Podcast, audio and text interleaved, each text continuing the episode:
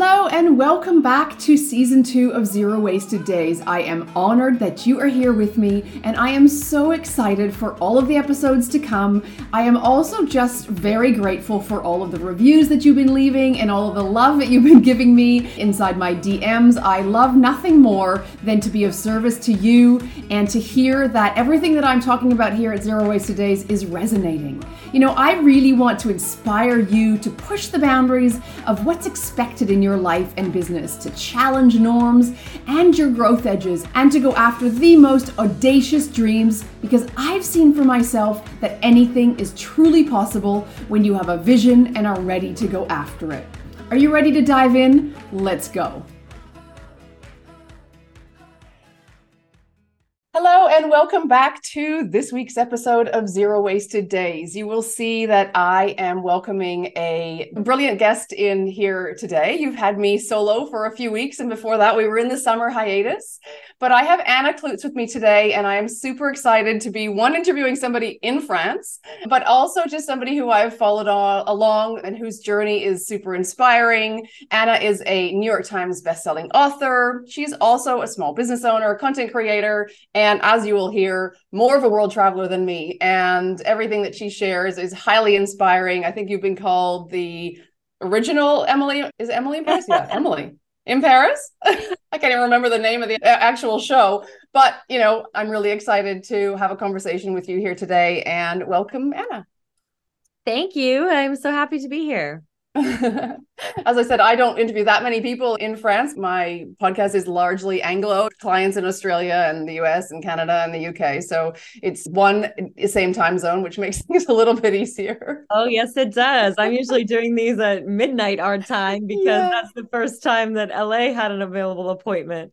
Oh, don't get me going about LA and the West Coast. no one warned me for sure before I moved and I guess I didn't think it through, but also my business was so young. Mm. Hours I would be working by choosing to live in France. It yeah. It, it is I, I just forgot that part until I arrived and now I'm often up until 2 a.m. But yeah, yeah. and as a mom and a very much a, a morning person, I so I've gravitated to actually finding more clients in and I have a network in Australia as well because those can be my morning clients. And then uh, so you have to make it kind of work for you but yeah i can't do midnight i just can't do midnight i thankfully have always been a bit of a night owl so it helped oh, me oh, just lean into that and then the morning yeah. like my alone time and yeah. my like enjoyment time which works well in france because as things shut down early here Totally, and they don't wake for at any early more hours of the, of the morning either. oh, not. You're looking. You're hard pressed to find a coffee shop open its doors before 10 a.m. I know. I know. No, like there's no 7 a.m. latte on the way to spinning. That's not happening here. So, like I said, I've consumed a lot of your story and your content, and and I know and I understand where you've come from, but obviously not everybody will. And some might say that you've led to adult lives so far. You know, you're 19 to 30 years old, and then maybe you're 30 plus years. I'd love you to take us back to part one of your adult life and describe what it looked like and how it ended up with you on the bathroom floor in tears. I don't know if it was an apartment or in a, in a hotel room or where it was. I'd. I'd love you to take us back to part one. Yeah, I think what's bizarre is I certainly have lived two lives at least. And the first one, the first adult life started way earlier than most people would begin their adult life. I went to college in New York City, so my campus was 27th Street. And you have the sense when you leave Ohio, where I grew up, and move to New York City for college, that you've grown up overnight. I wasn't going to frat parties. I wasn't hanging out on the quad. I was like already scrambling for a job, learning my way around Manhattan. I grew up the day I moved there. And then I met the person, the, the man that is my ex husband, when I was 19 and started dating him. And then we got married when I was 25. So everything just took off way earlier than I had planned. I was always the person who said, I don't even want to be married before I'm 30. Like I was just very much set on moving to New York and like living this career focused life. Mm and then I met my ex husband, and that kind of just changed the trajectory. He was quite a bit older than me and already had a lot of his life figured out at the point where mm. I was a sophomore in college. and had no idea what I wanted to do. I was studying fashion and becoming increasingly aware that I didn't want to work in fashion. And meanwhile, he had his whole life laid out already, and he already had a routine and a plan and a job and an apartment. And rather than start working for my own things, I very quickly just started molding my life around his and helping him with his projects and moving into his apartment. And really, until my whole life, he was at the center of. Mm. And it went from being at first, as I recount in my book, a really beautiful adventure that I was very excited about to a really complicated inhibiting situation for my own self and my own personal growth. And and it was something that I repressed rather than felt. I felt guilty for for not being able to be happy in this seemingly charmed life that I was mm-hmm. leading. And it eventually ended with my husband leaving me and me being left with nothing because I had built everything around him. I worked mm. for him, I lived in his apartment.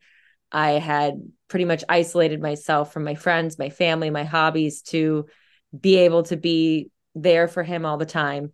And when he left, I was, yeah, alone on our apartment floor at 30, going, What, who mm. even am I right now? Mm-hmm. And so, part two, then, of your adult life is really the one I probably know more about. And I guess having found you sometime in the last few years. So, why the move to Paris from the apartment floor in New York City? And part B of that is like, how did you, you know, get up again and find the courage and the inspiration to, to reinvent yourself?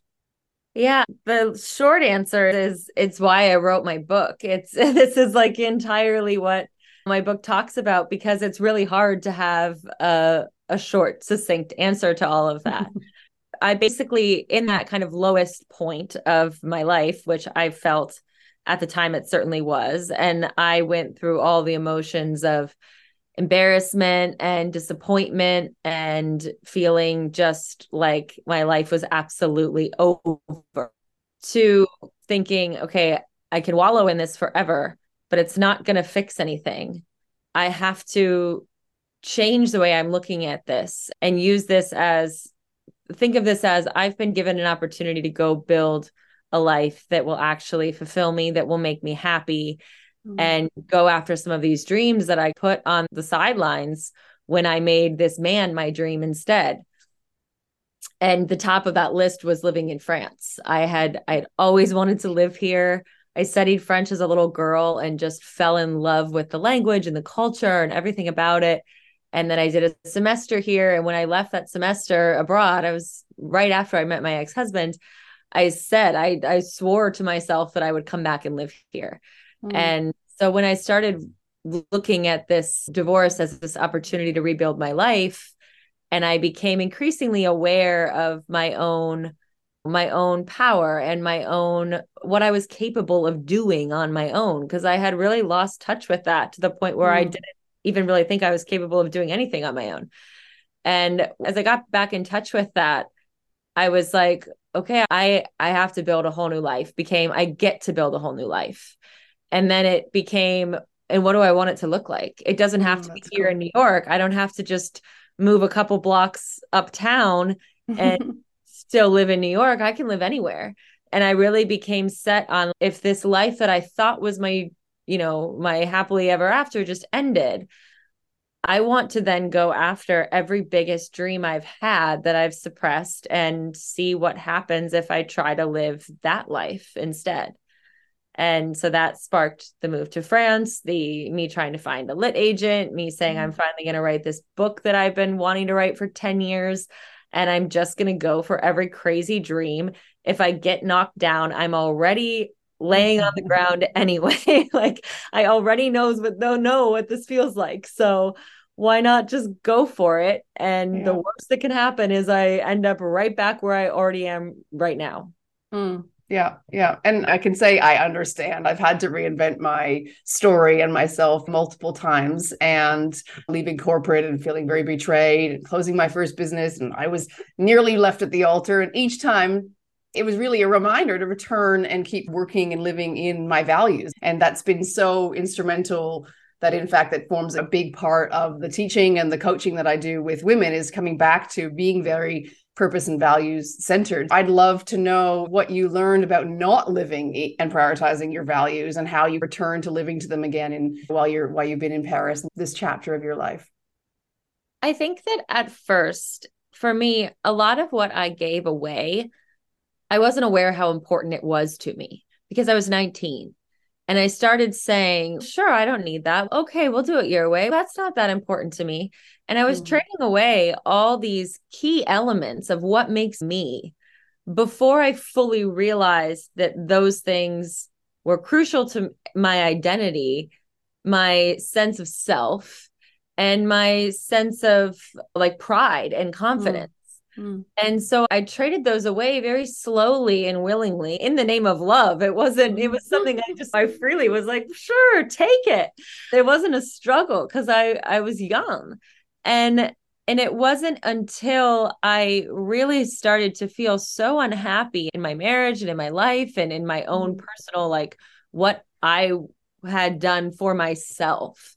And I had this sort of like quarter life crisis at 30. When I was mm-hmm. turning 30, I had such a big breakdown because there are these milestones that world has set for us that uh, by this age we're supposed to have this figured out, this set up, or should, we should have yeah. done this. And we measure ourselves against others who have done these things, and we just feel not enough. Yeah. And I had this huge breakdown because I really looked at my life and was like, none of the things that I really maybe I've done these things. Maybe I have a husband and I have a home kind of and I I have a job, but at the same time I didn't. Like I was very mm-hmm. aware my relationship isn't right. This job isn't fulfilling me. It's not even something that I'm getting any kind of acknowledgement for, or it's not making me proud of, of who I am and what I'm capable of and I really became aware of I need to get back in touch with these things I've traded away because I don't mm. even know who I am anymore. And the sadness and like fear that I felt when my relationship ended was very present and very real. But at the same time, I felt so relieved mm. because I didn't have to keep struggling through every day and trying so hard to coexist with someone. And I got these little bits of myself back very quickly because I was no longer under the strain of this relationship that had taken them away. Mm. And as those pieces returned to me, that was really only then that like their true significance became apparent. And I one by one recognized I can never trade this thing away again. Mm. I can never let anybody, you know, convince me that this is okay. Yeah. I, I learned really who I was and what those things are that are so important as they came back to me. And I had those whole pieces of myself again. Yeah. Like we see so much better in hindsight, right? We look back and we go, oh my gosh, it was blind love and, and staring me in the yeah. face. But it's not until often we're in that the deepest, darkest times where the actual growth comes. That's even in our businesses. I think that's a lot often in those like lulls, those fertile voids, those times where you're like, what's going on? I don't know what's going on. That you're actually personally growing far more than you were at other times. It is. And I really think I've noticed it in the relationship with my boyfriend I have now. I've noticed it with relationships with new friends that I've made here mm-hmm. since I moved to mm-hmm. France because you move abroad and every yes. changes and they're new. Um, and, and in my business relationships that these things, these like these certain pillars now, like I will not waver on them. If yeah. I feel that boundary being crossed in any way from yeah. any type of relationship, I know to not proceed. Mm. As I've lived what happens when I proceed, and I know the net result is not me feeling good, confident, fulfilled, happy, appreciated. And yeah. so it's it was honestly such a beautiful lesson to learn mm. because it's helped me in every faction of my life since to know these boundaries and to not let anyone cross them under any situation. Yeah, yeah. And those pillars, those values, I have mine like literally sitting in front of me on my bulletin board there for me and for my clients. It is such a, am I you can make decisions on them on a daily basis. Should I work with this brand? Should I do this partnership? Should I go on this podcast? If they're not sitting in your values, then it's a hard, yeah. it should be a hard no, right? It should be. And you might think these things, but sometimes mm. like, you do have to mm-hmm. actually identify it. You have to yeah. write it down and mm. really stare at the words and say, yes, this is me. This is important to me. Yeah. This is a pillar of who I am. This is something I have to protect and stand behind and from the rooftops if that's what it takes for people to understand. Yeah. And I see so many women also, we go along these paths in our lives and our businesses, and you start to veer off. And when you have them sitting in front of you, especially in business, you're like, am I actually like humor is actually one of my one of my core values. And so I'm like, am I like having fun in my business? Am I actually feeling the joy? Joy is another one. And this helps you just bring you back into how you want to not just act, but how you want to be and how you want to feel in your business on, on a daily basis. Yeah, definitely. And so, talking business, your business now would, in my eyes, would be one that many would long after. Like you're a writer, you're an in- travel influencer, a lifestyle influencer, content creator, like weaving beautiful kind of creative magic together with for brands that you align with. How are you really building your business now? Up to 30, you weren't an entrepreneur I, I, don't, I don't think and how have you learned to um, run a business and presumably when you had you know no experience before yeah trial and error what's amazing about working in the digital space and content creation is that i say in my book it's the wild west and it's mm. always changing and when i entered that side of the world this new foreign territory of instagram and the word influencer didn't even exist. This no, was 2015. No. That wasn't a thing. It was never what I was going for. Yeah. I very quickly identified Instagram as something I enjoyed because mm-hmm. I didn't have any community. I was very isolated with my ex husband. We were constantly traveling, we were constantly surrounded by his job and his peers, which is a pretty entirely male dominated uh, sector. And they just love to talk about magic all the time, nothing but magic, which I get. It's your business, it's your passion, it's your talent. I get it but it can mean that if you are the layman in the room and a woman no one's going to talk to you. No one wants to talk to you. A couple of people will give you a pleasant smile and, and a hey you are an outsider for a lot of the time. Mm. and when i found instagram it was suddenly this space where i could make friends and i realized other people are doing what I'm doing. Other people enjoy what I enjoy. And it, it gave me this community that I didn't have at the time. And then it has spun into what it is. And I've been there every step of the way trying to learn trying to figure out how is this evolving how can i work with brands if you would have told me that i would be doing that when i started my instagram account in 2015 I wouldn't have believed you. Mm-hmm. There, you know, there's no way. But at the same time, I had a sense that it was that it would be something important. And the biggest thing that mattered to me at the time was that it was giving me fulfillment. It was mm. making me feel like I had an outlet for my creativity and it was making me part of a community. Mm. And when you're saying joy and fun are the pillars you feel like are critical to your business, I felt so similar. I have to enjoy what I'm doing. Mm. I have to be, have, be having fun. I have to be challenged. And I ideally want to feel like what I'm doing is important or impactful, that, you know, I'm helping people in some way or another.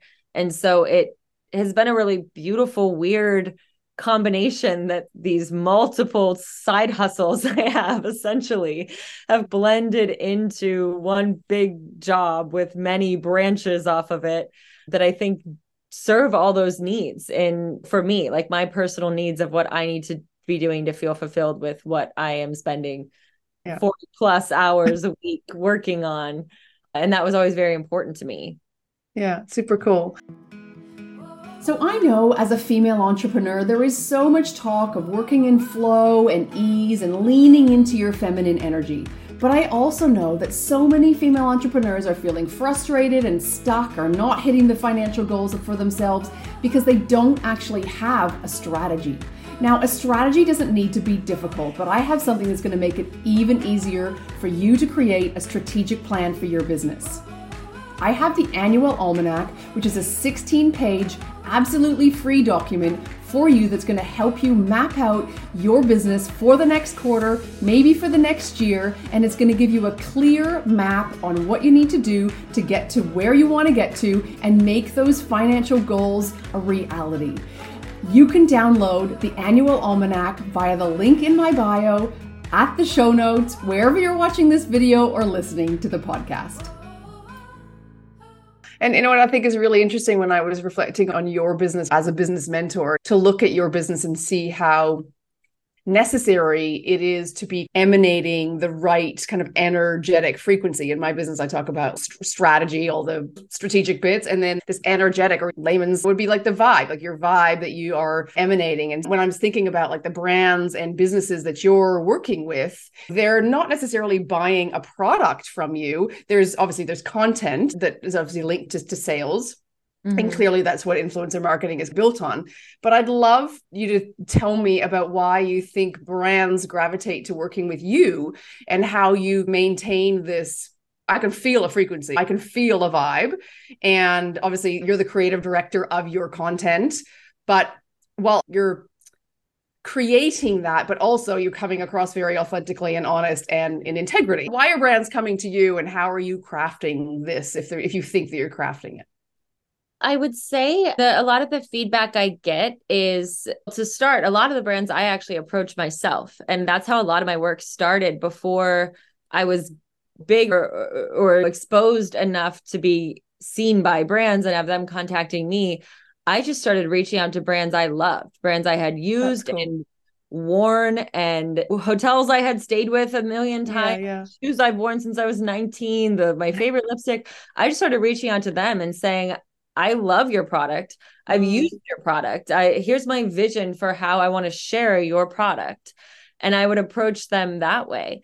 And more often than not, that would result in, wow, we want to work with you. That sounds really cool. cool. But it was coming 100% from authenticity. A lot of the brands that now reach out to me reach out to me because they've seen me share these other mm-hmm. brands that I basically the projects and clients I first got myself they've most of them have a someone on the, their personal team or someone who just organically followed me mm-hmm. and then would say we want to work with you would you consider working with us and even in that case I turn down most things honestly because if it's not something I use or would yeah. use I will just directly be very honestly, that doesn't fit into my lifestyle. I can't really say that I would use that myself. So then I can't share it. I don't know if everyone truly has that same amount of that. I don't want to say integrity, but like that line in the sand of I'm not going to share it if I'm not using it. Cause I'll still mm. reach out and be like, Do you actually use this makeup though? And I'm like, Yes, I'm not a paid actress in a commercial. Of course. Yeah. This is my this is what I use. But I think it is that that like that authenticity does speak and mm. I always say I can't share a product I'm not using because I won't be able to actually talk about it and explain what it is that I like about it and and find something unique to say. Mm. Any person can read a script and and pretend, yeah. you know, this is the best whatever serum on the planet, but when yeah. you actually do know a brand inside out because you are familiar with it, I think what you end up saying and what you end up creating can be different. And yeah. it, it strays from the script because you're speaking from your life experiences. So yeah. I think that would be a lot of it. There are times that I miss the really creative side of it where it's not just about personal recounting. This is why I love this. When I work more with travel brands, I get to be more like, okay, how am I going to tell this story? Yeah. And and that's what I really love doing. That's what yeah. I really because it allows you to be creative and figure out what's the story of this brand or this product or this hotel brand how does it intertwine with mine why am i here how do i see myself in this mm. brand what can i create and that that speaks to like the creative part of me that really comes alive being like okay here's what i'll do Yeah. And that storytelling is so powerful to create that emotional connection with your audience and probably keep people coming back. And it's just, yeah, the the story that you and, and I can see obviously that's why your content comes across very authentically. It's more initially the brands that you reached out to. And so I can make the connection now as to why that feels like it's the right energy that you're emanating and why brands are are choosing you. It's it's cool. It's good to see that kind of behind the scenes. Yeah. And that's what's interesting is everyone's story is different. There isn't one way everyone's doing things. Mm-hmm. Even like among my other friends who do content creation, the way we get jobs, the way we approach jobs is so drastically different and it's still in so many ways as a world where like we don't ever really know what is going on where it's going next what's possible it's a hard industry to work in honestly yeah yeah and can be crit- criticized as a, oh, is it a job and yeah yeah and i know that there are businesses agencies no idea how yeah. much yeah. work it is but yeah. it's a lot of work and it's all day you and i know my other friends who like really create think like this it's really hard to turn it off mm. once you have entered that lens of you want to be capturing things and because i do a lot more capturing what is there than creating a moment if you're creating yeah. and you're really curating you can okay i'm going to shoot this morning at 9 i'm going to take all my yeah. prompts and i'm going to go get that moment but what i do is often so much more i'm here in this moment and i just found a story yeah. You know, yeah. I'm a reporter of scene and I just found a story, but now I have to capture it. And it might be in the middle of my dinner or it might be in the middle of my date or whatever. But now it's so hard for me to not go yeah something out of what I've stumbled upon or what organically happened. And so that can lead to you literally like always being on the job in a way mm, mm. and not really being able to turn off that oh I gotta get that. I gotta get that. and what does your boyfriend say about that? Is he pretty tolerant of it? He is. He's actually in, incredibly tolerant of it. He's truly one of the most supportive and just loving people I've ever met. And well, he would have every right in the world to be like, put your phone down. It's been enough. Mm. He really is so amazed by the way I've created this job for myself and so proud of it mm. that he's he never ever makes me feel like you're being annoying. Can you please stop yeah. trying to capture this? He's incredibly supportive.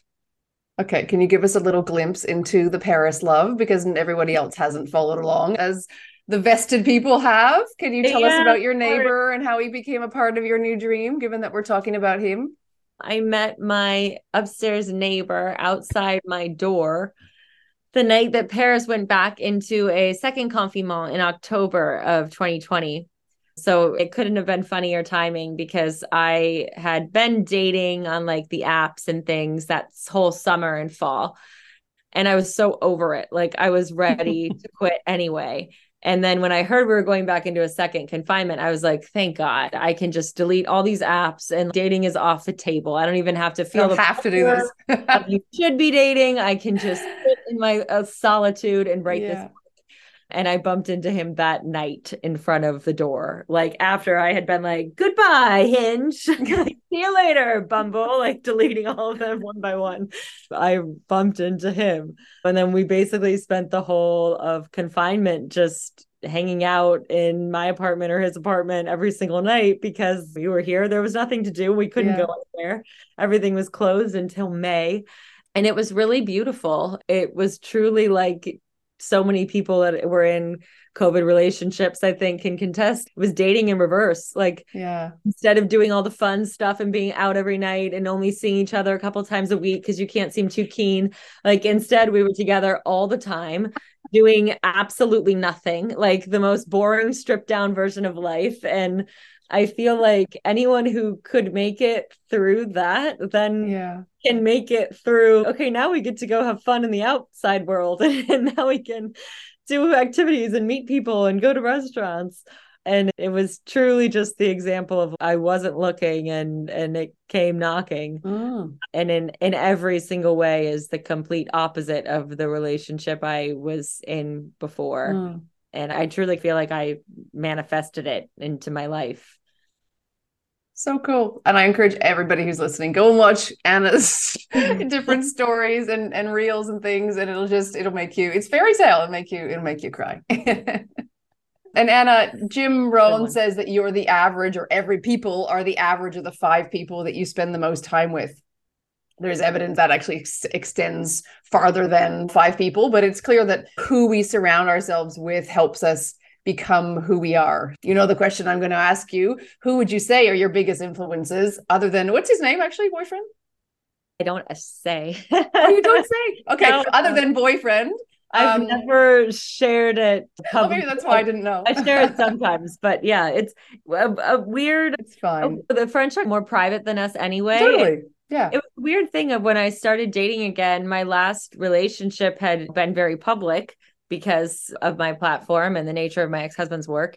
And it honestly just began from this feeling of not everyone needs to know everything mm, actually. mm. like i share a lot of my life yeah. very openly but i felt like i had this little like bud right? That like yeah, i really yeah. to grow into something beautiful and i just felt the need to like 100% shelter it as much as possible. yeah protect it. And so other than boyfriend who are some of the people that are the biggest influences in your life and, and, and in your business the people if you're who I really surround myself with the most is entirely my mom and dad, uh, my siblings. My sister Amanda lives in Los Angeles, but we joke that I see her more than I see friends that live here in Paris, and she says the same. I see you more than friends who live down the street in LA.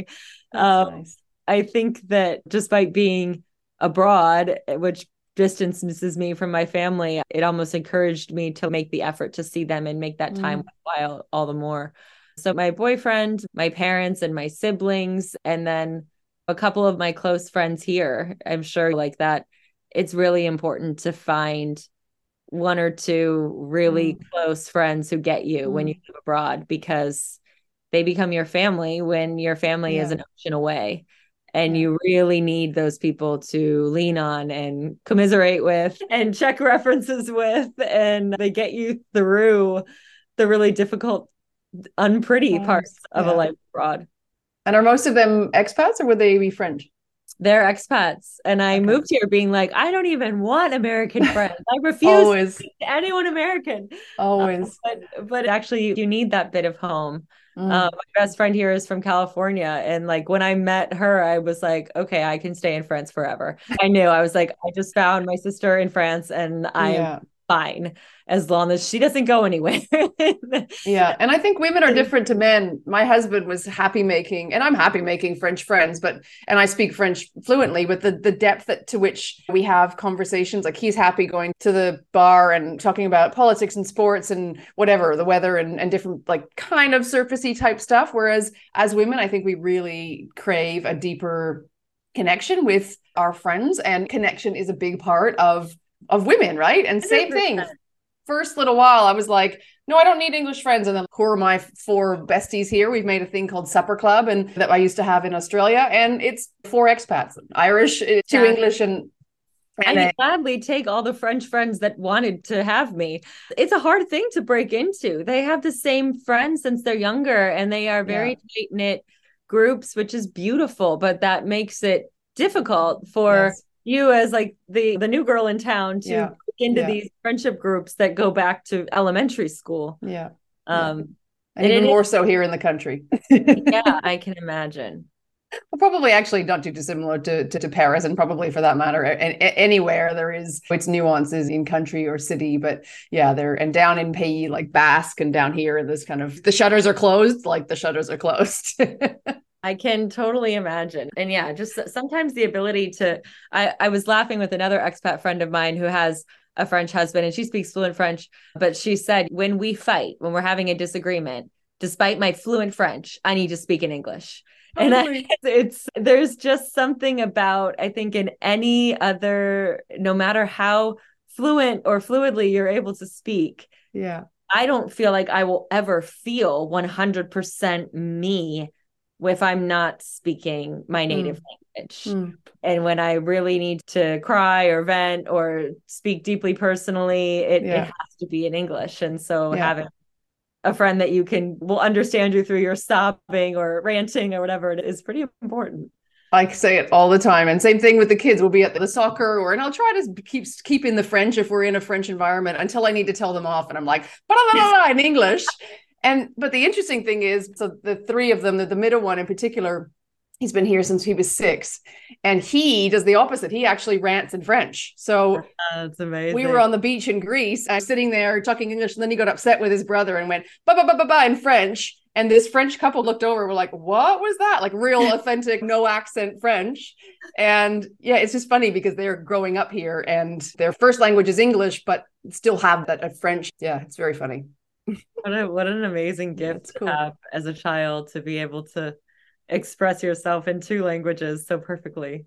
Yeah, yeah. And I love the French actually use a word. They say it's, it's, the ones that see the English as a richesse or the French, the dual language, the bi- bilingual. They I love the rich the richness. And it is, it's a richness that it is. What a gift. You can't. Yeah. Because some things don't just translate. Like mm-hmm. it entirely different. There are some things I only know how to express in French now. Yeah.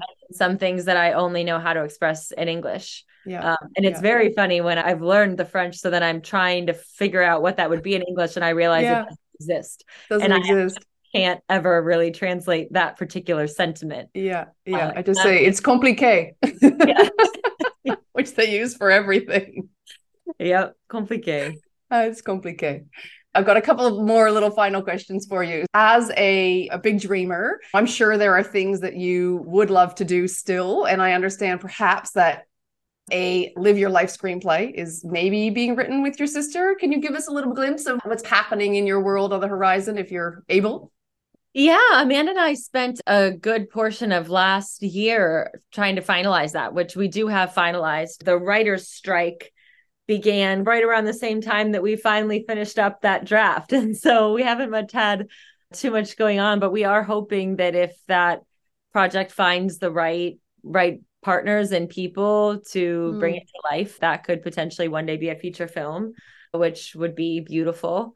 I'm working on a second book that I've been working on. My first book ended up taking four years, which was nuts, but it was a lot of COVID delays and things. So I've been writing that second book for a while mm. anyway. But I'm just wanting to savor the first one for a little bit before I dive right yeah. back into that crazy writing mode and planning mode. And then I am always working on a million different things. I have sister's joke that I start 10 companies a day in my head. And if I could just clone myself, I would have things uh, a lot more going and a whole empire built by now. But uh, I have some fun things that I want to launch and do. And Amanda and I started in 2020 a company called Hooray For, where we were creating t-shirts that celebrate life and the little things mm. in life during that very dark time where a lot of us felt like everything was going wrong and we had to pause it temporarily because we lost our supplier and screen printer. But getting that back up and going is a big priority for us for next year because it was cool. a, the wonderful thing we had going on and made us both very happy. Yeah yeah Cool. That's awesome.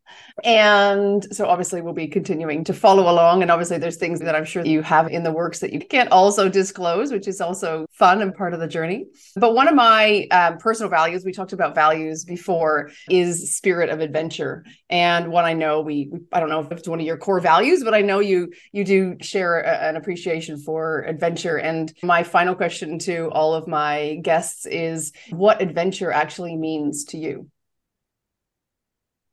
To me it means truly putting yourself in a completely unfamiliar situation where you have no I've been here before moment or I, I know what I'm doing or I can build off this. And that can be a, a new country or it can be I'm going to pick up my whole life and move to France, even though I don't know anybody and I don't have a job there. Uh, it it's really it's a new frontier essentially, mm. whether that's mentally or physically it, or surroundings. It it's just saying putting yourself in a completely new mindset and an experience and going into it with a sense of what is this gonna where's this gonna go what's this gonna teach me going in with excitement rather than fear and doubt yeah super cool. And I love that we can do that you could probably do that in Paris on a weekend. You can also do it on, on a bigger scale. Like you said, it can be a big dream, like moving to Paris, but it can also be small, smaller little séjour and, you know. It can be, I'm going to sign up for adult ballet classes. I've always wanted to. yeah. And just going into the room and in your first ever leotard and, and going, okay, this is going to be an adventure. It's anything. Yeah, that's what you you decide. Every what adventure is to everybody is different yeah and that's why i love hearing people's responses because it, it is it is different the, the world over I know. I would actually love to like hear just or have a coffee table book of everyone's actual little different description of what it is because so yeah. often my book starts there has a, a, sort of like an an intermediate part where I say that everyone's definition of something is mm. completely personal. Yes. And sometimes in hearing other people's definition, you can realize, oh, maybe I'm a bit biased or maybe I don't quite understand mm. the subject the way I thought I did or why is their interpretation so different that it's yeah. a really important thing to challenge and to listen to how other people feel about something so that that we think there's such a clear definition of yeah I'm hoping to do like a bit of a mashup at the end of the year end of this first year yeah. and get them all back to back so when I do that I'll send it to you yeah, please do so Anna, um, I would love you just to tell people where they can connect with you, where they can buy your book, where they can follow along, and yeah, let us know how they can make contact. Of course, I share far too much per day on Instagram at um, at Anna Kloots. My website is annakloots.com and all my information is there. My Paris guide is there. Links to my, my book is there. My book is available pretty much anywhere books are sold. I narrated the audio, which is available on Google Play and Audible yeah, there's too many places to to get in touch with me if you're looking to. And that Paris guide is a great guide for if people are coming to Paris because it's all of the inside scoop places that you've put your best your top places to go and is it food and fashion and everything or everything. It's everything. honestly if you just happen to be one of my closest friends and we're going to Paris for the first time and I just dumped my brain out for 3 yeah. hours to you. It's really a little bit of everything and kind of for everyone. It's an ever growing. I feel like I add a new page to it every month. now it's 45 finding places. 45 pages long. Yeah, cuz I experience things. I only put on there what I've done myself and really enjoy. Mm. It's ever growing. Cool. Yeah, awesome. Listen, thank you so much for taking the time to have this conversation. I hope and I know everybody will be inspired by your story of reinvention, of coming back to your values and and just dreaming big. So thank you. Thank you. Thank you for joining me for this week's episode of the Zero Wasted Days podcast. I truly hope you found it to be valuable and inspirational as you work to create a life by your own design. I would love you to rate and review this episode to let everyone else know about it and help me share this important message with the world. All you need to do is screen grab your review, share it on socials, and tag me in to win a $100 Airbnb voucher that I'll be giving away every single month.